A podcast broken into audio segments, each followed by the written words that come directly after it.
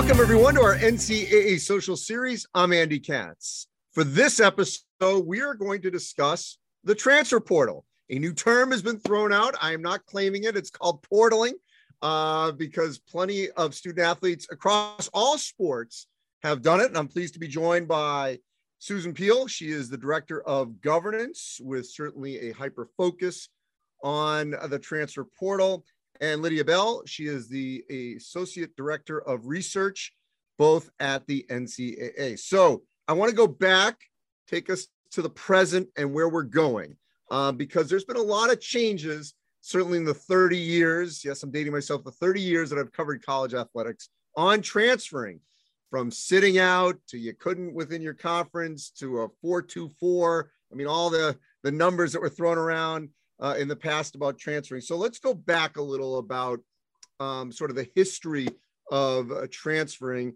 Uh, Susan and Lydia, and you can sort of chime in and have a conversation about this. About where did this initially, this sort of wave, when when did it really start to where it was acceptable um, to transfer within the the guardrails of the NCAA? All right, I'll go ahead and start out. Thank you, Andy. Um, I, I, think it is important to go back in history when talking about the transfer portal, because if we go back to 2018, um, that is when the NCAA legislation for Division One did change from permission to contact to notification of transfer. So, what does that mean? Well, you know, at that time when we were under the permission to contact legislation, institutions could deny student athletes that permission to just speak to another coach, um, or they could go ahead and allow that. And they could even say you can speak to X institution, but not Y institution. Um, so they could pick and choose also. Um, so that, that was really, you know, the, the premise of then the change to notification of transfer, which then allowed that student athlete to just say, I am going to talk uh, to this other coach. Um, and the school could not block that in any way. Now, at that time, Susan, let me, let me interrupt you for one second because I'm glad you brought that up. Because there was a point, and I remember this very vividly, where those student athletes, different sports, not just one, uh, would then go public. And the court of public opinion was always on their side. And the coach would stand on that hill and say, You're not going to talk to that, you know, uh, that school. And then eventually would cave. And it became this sort of back and forth uh, in the court of public opinion once that student athlete went public that ultimately I felt like it had to lead to a change. And I'm curious from your vantage point, and then Lydia, if you can jump in, just how much that did eventually change the tide of the legislation. Yeah, exactly. And that did change the tide of the legislation. And that's exactly why we do have the transfer portal today, because again, if we were going to, uh, you know, open this up where student athletes could speak to coaches, then how would a coach know that uh, he or she could speak to that student athlete and, and be in compliance with the legislation of the notification and transfer. So basically, the process was very simple where the student athlete would notify the compliance administrator, the compliance office at that institution, say, hey, I I want my notification of transfer. I want to enter the transfer portal. And the transfer portal really, it's not the legislation, it's it's the mechanism um, for our compliance administrators to manage that transfer process from start to finish. And for when the coach looks in the transfer portal to know, all right, I see that name, that means I can speak to that student athlete. I don't see the name, then the student athlete has not requested the notification of transfer. And it really is that simple as far as from the transfer portal side, there's very limited information in that notification of transfer that the coach actually sees. Um, now, as I mentioned, it's a compliance tool. So there's a wealth of information uh, in the transfer portal that the compliance administrator manages because that's going to be the individual who ultimately, um, you know, certifies the eligibility of that student athlete and they need everything from academic history to participation history to know how many seasons remaining. Did the student transfer previously? Uh, just a lot of information. Your turn lydia. Well I, I think what's really important to what susan just said um, and some misconceptions about the transfer portal. You know, there is, as Susan said, there's a wealth of information, but there's a wealth of information that would benefit a compliance director. Um, there is not athlete stats built into the portal. A coach cannot look at the transfer portal and say that they're looking, you know, they're looking for a point guard there's that's not in the portal. You can't search by position.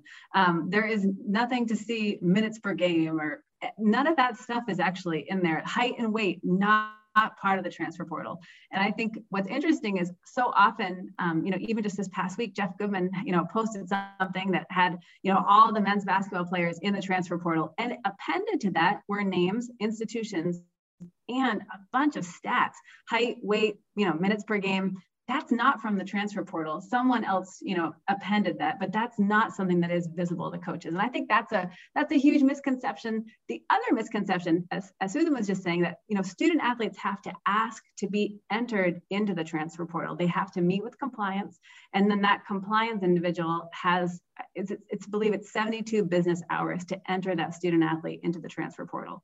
A student athlete does not wake up in the middle of the night decide they don't like their school anymore and then they just enter themselves. And I think part of the narrative around um, in the media around the transfer portal is this idea of students entering themselves into the portal as if it's a, a rash act and it's it is a conversation with compliance and the compliance um, staff member, that's who enters a student athlete into the portal.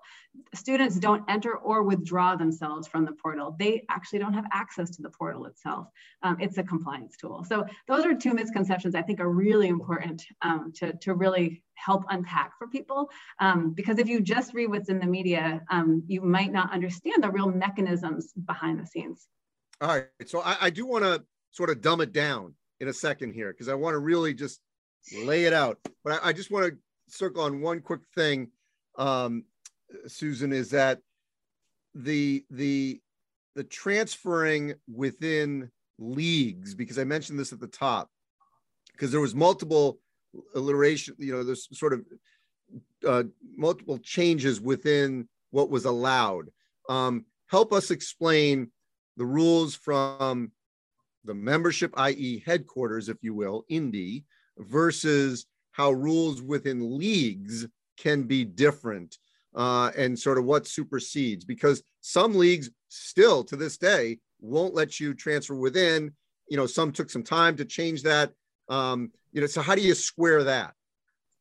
Yeah, it, that's a great question and probably very confusing um, for the for the student athlete because again, when we look at it's two parts. It's first notification and transfer, being able to actually talk to other coaches.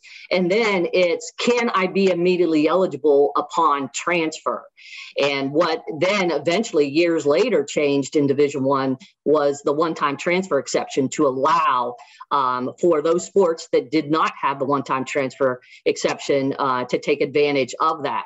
And so that gets to your question. So when when the actual transfer rules changed um, then it was up to then the, the conferences to decide because they had intra-conference rules to decide how they were going to apply um, that that conference policy. And some conferences immediately changed their policy and uh, they no longer had the restrictions on intra-conference transfers. Um, I'm not sure, you know, how many conferences out there still do have the intra-conference uh, transfer rules. Yeah, I think if I'm not mistaken, last time I checked, I think it's either one or two. So it is, it's dwindled down to almost um, zero. You know, you brought up another great point about, um, uh, you know, this decision process. Uh, you know, Lydia. So let's let's really get at its base. Um, so a player, uh, eh, you know what? I, I do want to bring back one thing though, because the, in the discussion this of allowing this one-time transfer, uh, I do want to clean this part up. I remember a year or two ago, it was during the pandemic, there was discussion about not allowing freshmen to do this.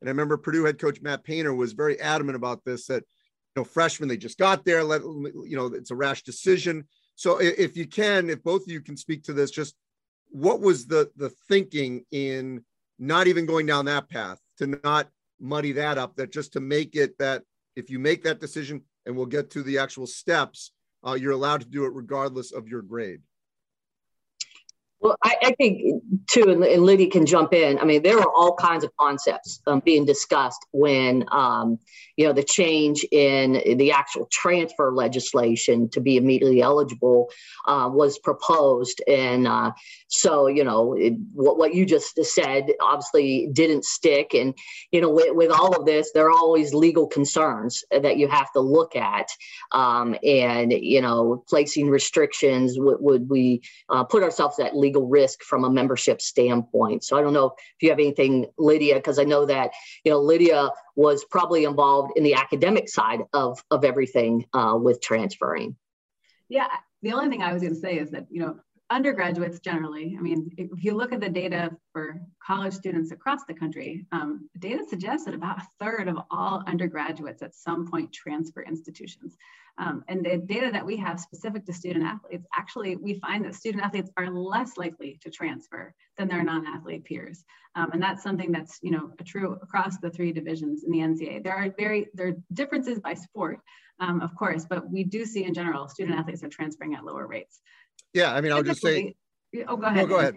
I was just going to say that typically most students, you know, they're at their best advantage transferring at the end of their freshman year or at the end of their sophomore year, because one of the biggest risks in transferring is that you want to be able to, you know, when at your new institution, there's oftentimes you want to make sure that the credits you have are transferable. And for someone who is, you know, further along in their major, someone who's transferring at the end of their junior year, at many institutions, they're going to have to, you know, take additional classes, you know, to, to make up for, you know, their, their current major of choice upon transfer. So a student's all, it's almost academically beneficial to transfer at the end of your freshman year or at the end of your sophomore year, um, really thinking about someone's progression and their time to degree. Um, you know, that's, it's actually a smarter suggestion. If I was an advisor to an undergraduate, I would encourage a freshman or a sophomore to consider transfer. I wouldn't be as you know academically encouraging to a, to a junior or to a senior especially um, just because it's really hard to, to complete your degree um, when you suddenly have to change schools and take all new courses. So um, you know the, the transfer um, committee definitely thought about you know different restrictions about you know what year in school someone could transfer. But a lot of the data that we had suggested that over three quarters of student athletes are transferring prior you know transferring by the end of their sophomore year. It's it's very it's much more rare for students to transfer at the at their junior year or senior year. Um, yeah. graduate graduate transfers aside.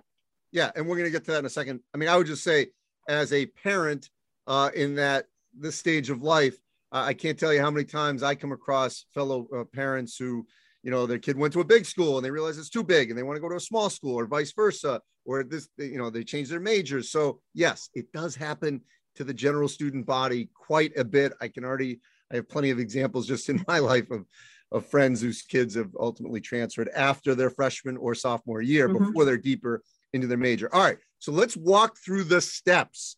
Let's start with you, Lydia. I'm a student athlete, regardless of sport.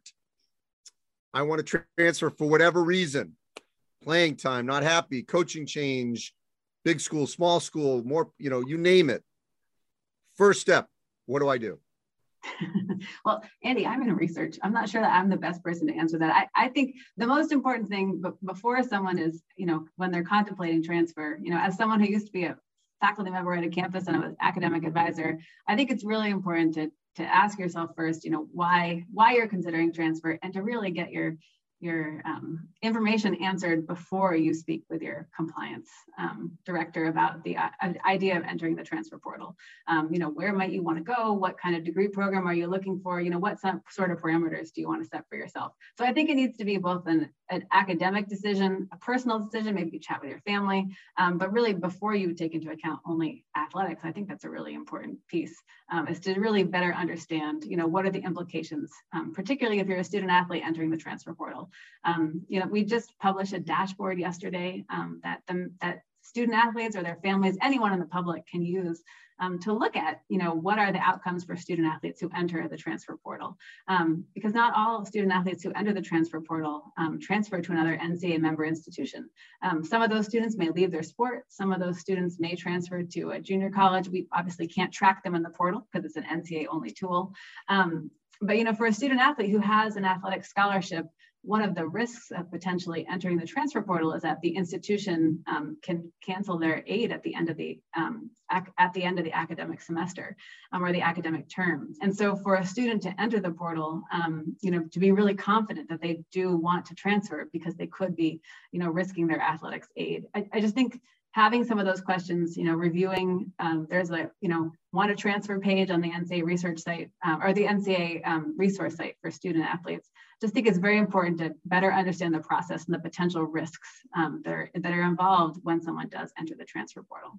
Susan, I'm sure you've got better ideas. yeah, All right, well, so Susan, walk me through it. Well, I was just going to say, that was, that was good, really good information as an overall base. I appreciate that. Thank you, Lydia and Lydia said a key word risk. Uh, you know, our student athletes do have to understand, just like any student, there is a risk in transferring. Where the student athlete uh, has even a more of a risk is potentially can lose that scholarship. And, and we have the numbers to show how many student athletes who enter the transfer portal, who's they are on athletics aid, and they don't end up at another institution or end up at another institution not on athletics aid. We can track all of that information. So just to get back to your original question, Andy, I mean, the, you hope that the student athlete has communication with the coach first before even going to the compliance administrator.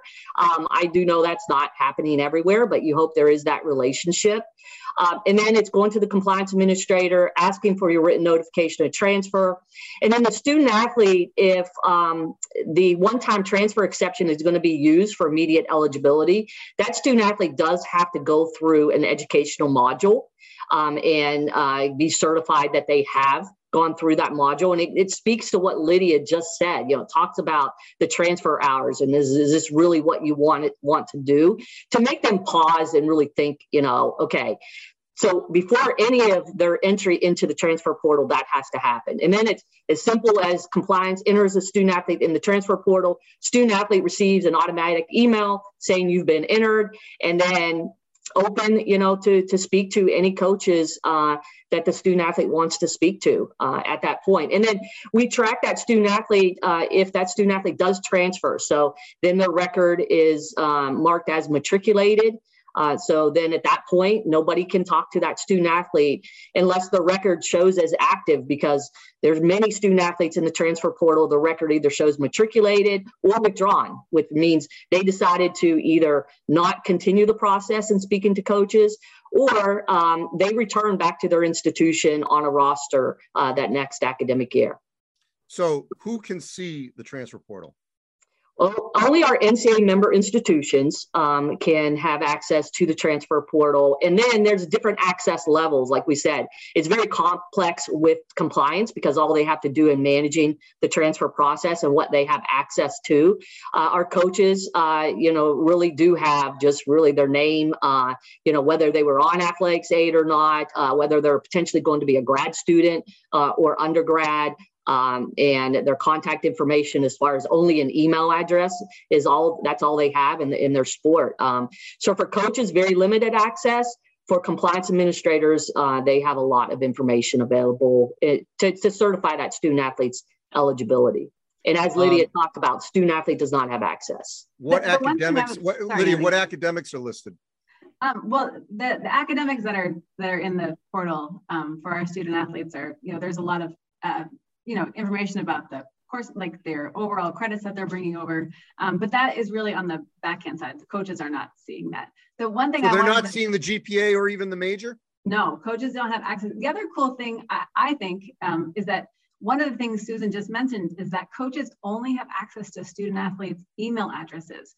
Their cell phone number is not included in the portal. Um, and I, I, think a really interesting point is that it was actually the student athletes um, who were part of the transfer committee um, that really designed the concept of the portal. They specifically asked that, that um, cell numbers not be included in the portal. Um, they did not want to be bombarded with text. They didn't want to be called all the time. They really, they are the ones who really, in many ways, kind of helped us think about what should be in the portal and how should people have access to reaching out to student athletes.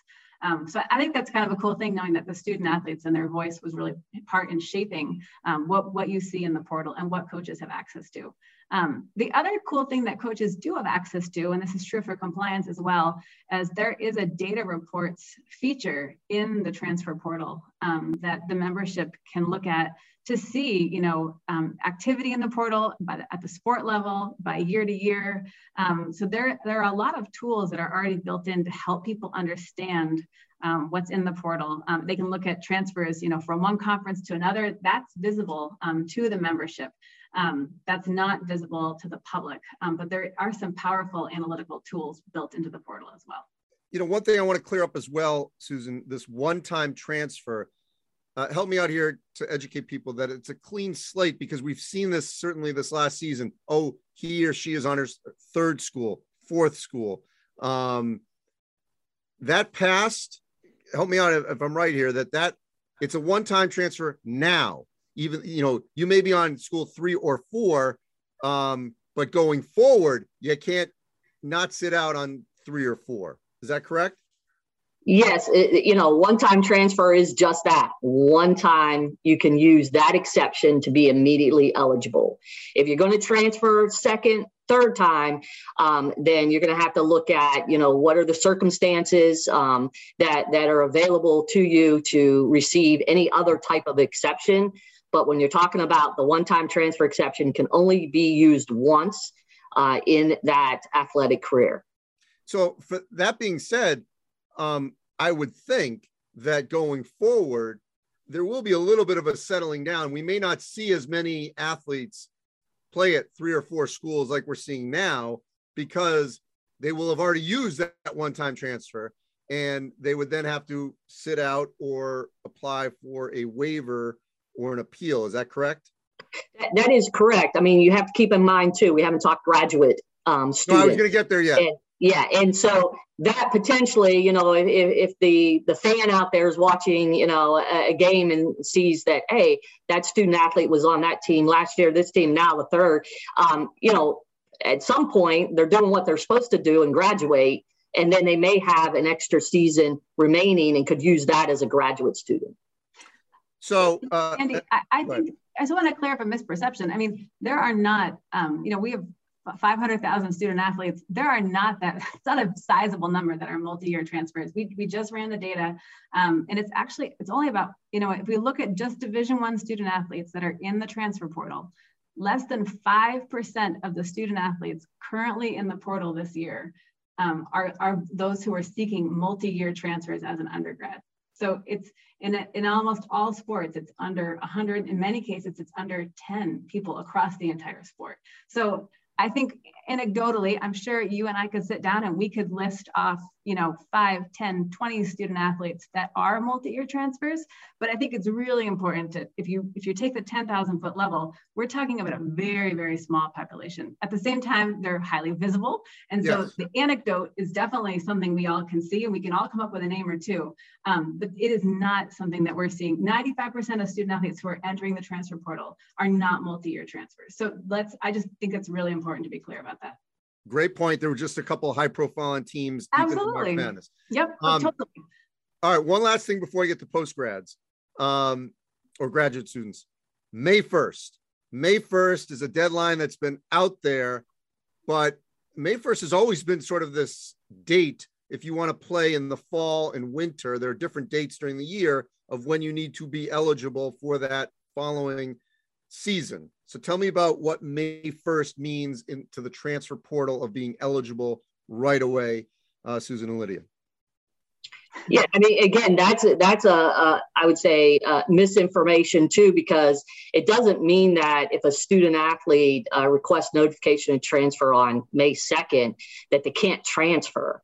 Uh, that student athlete could still do that, but would not be eligible now for the one-time transfer exception.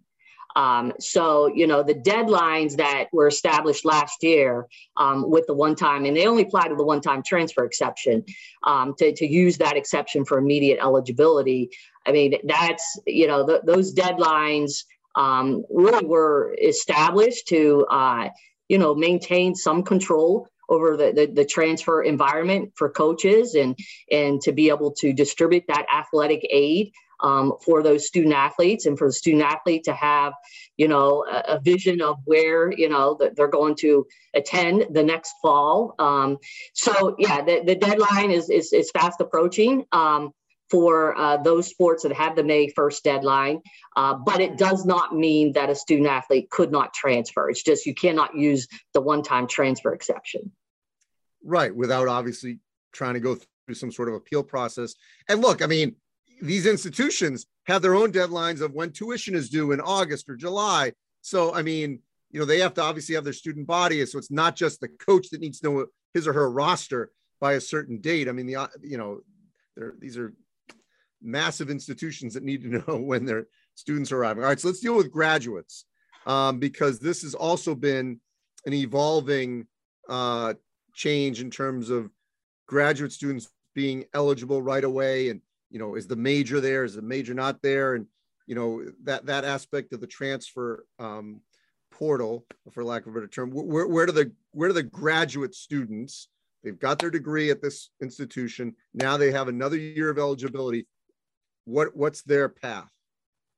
Yeah, we we've definitely seen a real uptick. Um, you know, particularly in in sports.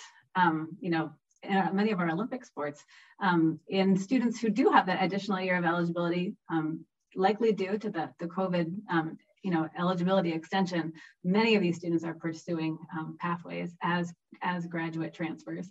Um, if you look at that dashboard I was just talking about, we actually break out for you, you know, every sport, you can look at the total number of transfers, um, both undergraduate and graduate. And we see that, you know, many of our sports, the numbers for undergraduate transfers look really similar in the most recent year to the previous year, but the real growth was in those, the graduate transfer opportunities.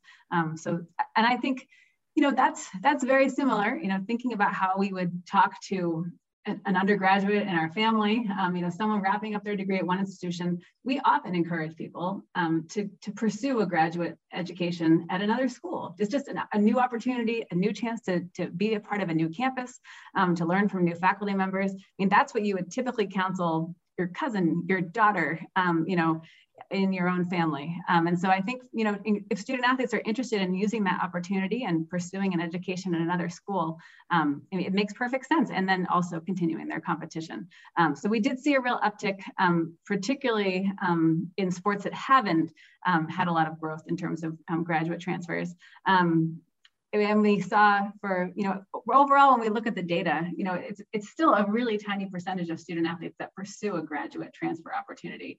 Um, historically it's, it's been less it's just around one half of one percent of all student athletes are graduate transfers. But of course there is that that larger um, group particularly in men's basketball and football. So again some of those some of those sports that are hyper visible, I think are have perpetuated this idea that there's a, a ton of graduate transfers.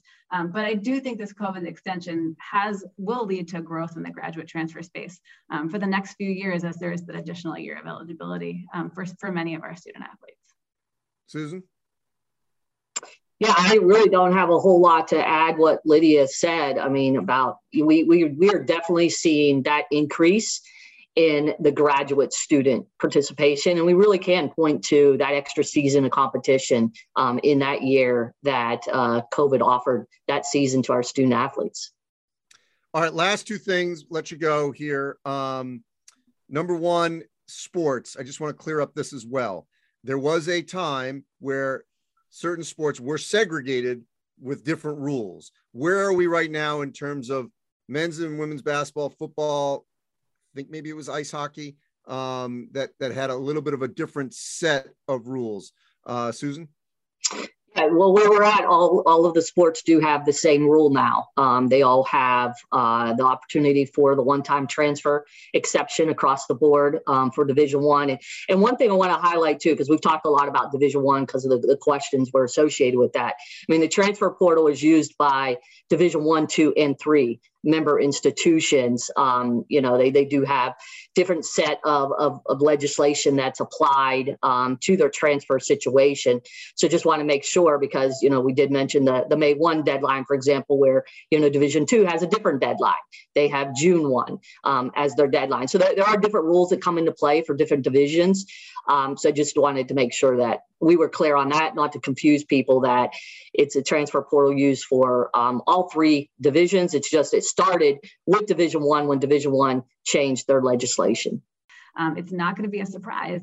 Um, you know, people have asked Susan and I forever, you know, when are we going to see what normal looks like in the portal? Um, and we originally pre-pandemic we said oh just give us two years give us two or three years of good data. And then there was a pandemic that has has lasted for over two years. And so we're continuing to see um, that also kind of confound um, some of the some of the normal trends that we would expect to see in the transfer portal. And so i think that's one of the challenges is that we all need to be patient um, when we're looking at, you know, what what does normal look like in terms of transfer, um, especially given additional changes in legislation like this opportunity for the one-time transfer exception. So there's there's just multiple, you know, new factors that are shaking up the the transfer landscape, which I know is putting a lot of people on edge, but um, in order to really see trends and have some good understanding of what's happening, we're going to have to be a little patient. All right. So for those that want to find this information, where do they go? So if you're if you're interested in the new dashboard that's public facing and really talks about um, you know the number of student athletes who enter the portal and then um, have success in transferring, if you want to look at just the overall number of students who enter the portal and the months of their entry or the overall outcomes, um, that data is available on, on the ncaa.org slash research page. We do have a transfer page there. Um, but the other neat space that we've placed it is on the ncaa.org um, heading website there is under the student athlete tab, there is a section that says want to transfer. And this new dashboard is under the NCAA resources, which I think is hopefully, you know, by being placed there, it's a really a, a nice way for both student athletes and their families to have access to that, that tool. You get the last word, Susan.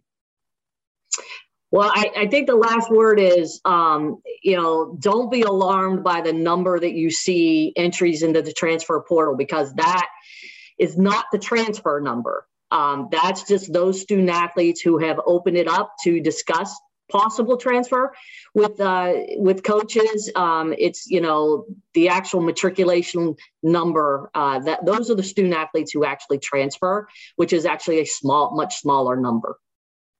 Well, this was great, highly uh, informational, educational. I appreciate uh, Susan Peal and Lydia Bell for all of their uh, time and effort that they're putting into this um, you know, acro- across all divisions, as Susan was saying. As always, you go to ncaa.org slash social series where all our social series are archived. We're here every week diving into the big issues across the entire membership. Thanks for watching, everyone.